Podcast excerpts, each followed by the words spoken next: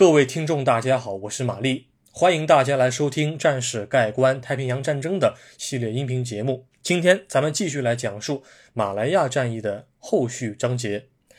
在前面两期节目当中啊，我已经讲完了马来亚海战，比较精要的大致介绍了两艘巨舰的沉没。那么从今天开始，我们再次回归到马来半岛的陆战部分。这一期节目主要是讲两件事儿。第一件事儿是斗牛士行动 二点零 版本的破产。第二件事儿是英国人当中出了一个叛徒。这是怎么一回事呢？嗯，现在我们进入今天的正文部分。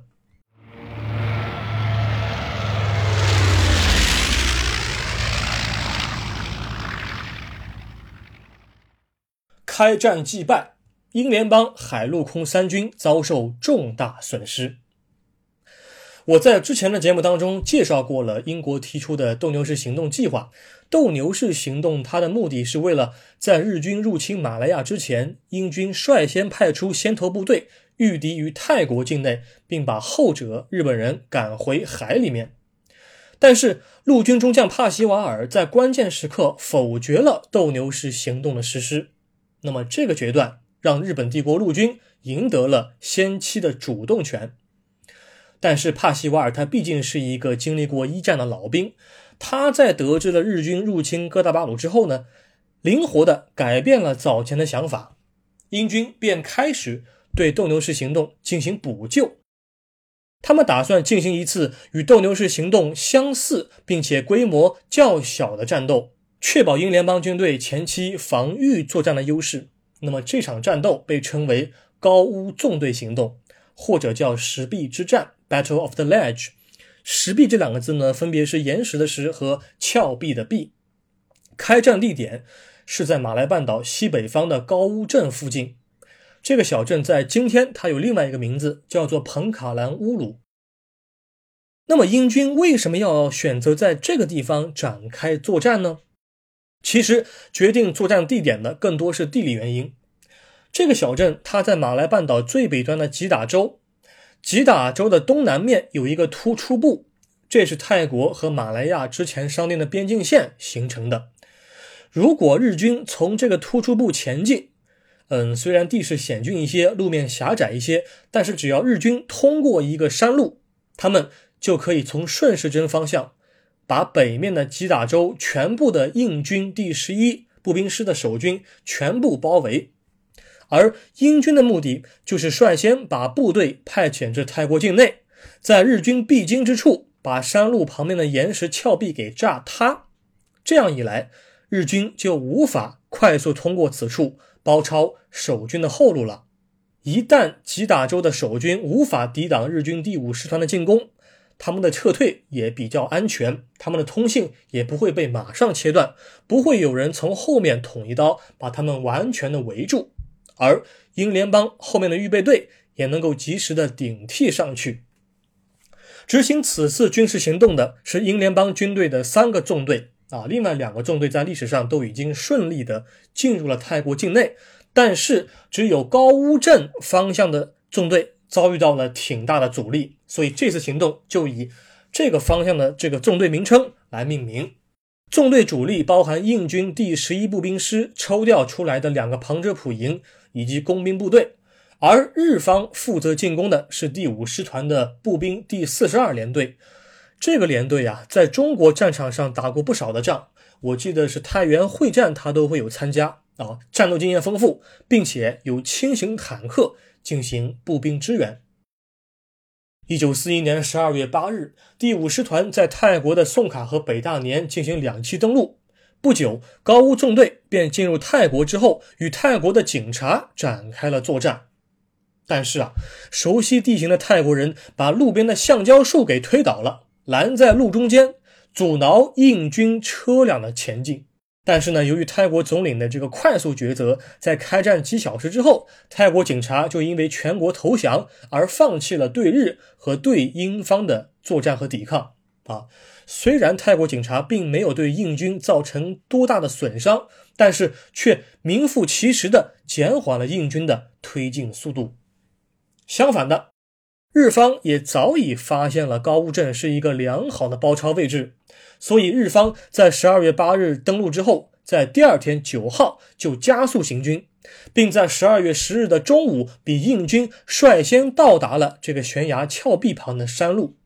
这个山路呢，它是一个长达六公里的一个比较狭窄的山路，旁边是悬崖峭壁。这个地方被封死之后啊，可能步兵能够通过包抄一些办法能够通过这个地方，但是轻型坦克和卡车等等一切的车辆它是没有办法前进的，所以至关重要。战斗进行了四天之后，日方第四十二联队在轻型坦克的支援之下不断挫败印军的进攻。印度军队呢，曾经是在十二月十一日当天推进到了离石壁大概六百米左右的位置，但是由于周围密布着丛林，能见度低，以及日军步坦协同疯狂包抄玩得很顺，他们的持久抵抗导致了印军未能够继续向前推进。到了十二月十三日当天，高屋纵队行动便以英联邦军队的失败而告终了，他们没能够更快地抵达目标，并且炸毁石壁，封锁山路。同时这样一来，部署在吉打州的印度第十一步兵师他们的后路也已经开始变得凶险起来。如果说高屋纵队行动是斗牛士行动 二点零 版本这一战斗层面的失败的话，那么另外一件事儿，出卖英国人的一个叛徒则是在战役层面给予了英军毁灭性的打击。这个叛徒的名字叫西南，他的英文原名是 Patrick Stanley Vaughan Heenan。 这个人呢，他在马来亚战役爆发之前就已经是一个英国皇家陆军的上尉了啊。战前他曾经是在日本待过一段时间，那么有人就推测，可能是在在日期间啊，他被日方收买利用，成为了秘密的谍报人员。呃，另外一件事就是，他本人在英国皇家陆军当中啊，其实人脉也不行，他自己混的也不咋地啊，所以说他的仕途受挫，加上日军的收买，使得他变成了一个秘密的间谍。那么英国人是怎么发现他的呢？事情还得从日方的空袭说起。当日军的军机开始进入马来半岛的时候，英国人并不知道这些飞机它所属的国家。虽然英军当时因为打完了不列颠战役，所以他们对于雷达是很重视的，他们也在马来半岛南部的柔佛州附近部署有雷达，但是英方还是得确认这些未知军机、未知光点的从属国到底是自己的还是敌人的。事实上，日军战机在英军飞机没有起飞之前就把它们消灭在地面了，而奇怪的是，这些飞机总是能够提供准确的敌我识别码，所以英方误认为这些飞机是自己的。但是当他们发现来者不善的时候，他们的防空火力和地面飞机都已经来不及做出应有的抵抗了。那么请问，日本人是怎么知道这个敌我识别码的？这些敌我识别码是每二十四小时换一次，每天都不一样，而日军战机从来没有出错过。于是英军这才开始怀疑起了内鬼。好，经过了一番搜查之后，他们发现了西南上尉这个人有点可疑。西南上尉当时驻扎在吉打州的亚罗士打，亚罗士打附近有英军的机场，而英军在他的住处搜出了秘密的收发报机，然后他便被押解到了新加坡。经过了军法审判之后，他在一九四二年二月份的时候被英方处决啊。虽然不同的历史学家他们对于西南叛国罪的这个轻重啊有所争议，但是不可狡辩的是什么呢？他把他确实是把马来半岛北部的所有英军机场位置告诉了日方。这件事儿有多严重呢？跟各位来说一下哈。英军在马来半岛和新加坡总共的作战飞机在一九四一年十二月开战的时候大概只有一百六十架左右，其中半岛和新加坡各占一半，八十架八十架。除了部署在马来半岛的战机当中，除了部署在东海岸的关丹的二十几架战机之外，其余的六十几架战机全部都部署在吉打州和哥打巴鲁附近。也就是说，基本上四分之三的战机都部署在马来亚半岛的北方，这些机场承担着整个半岛的防空任务。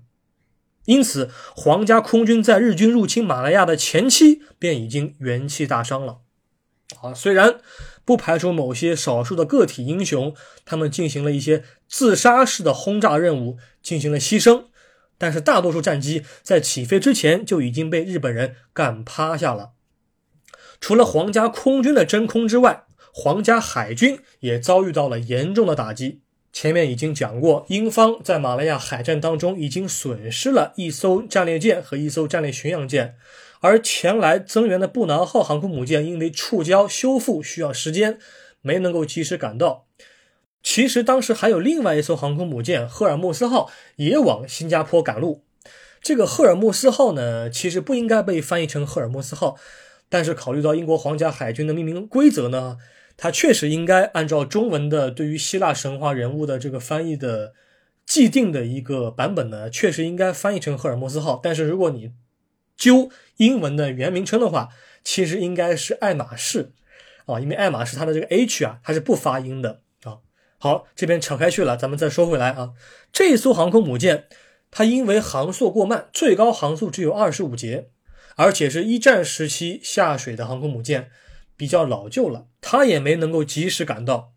如此一来，截止到一九四一年十二月十五号，英联邦的陆军部队已经失去了早期的主动权，同时日军在入侵马来亚的一周之内便已经完全掌握了马来半岛的制海权和制空权。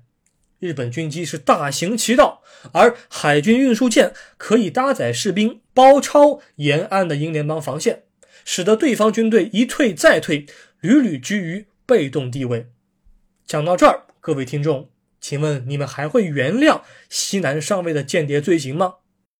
我想任何一个清醒的人都不可能有这样的认识。好，那么今天这一期节目大概把两件事儿讲完了，在下一期节目当中，我会继续讲述之后的作战行动，同时会放出一些战史文章供大家辅佐阅读。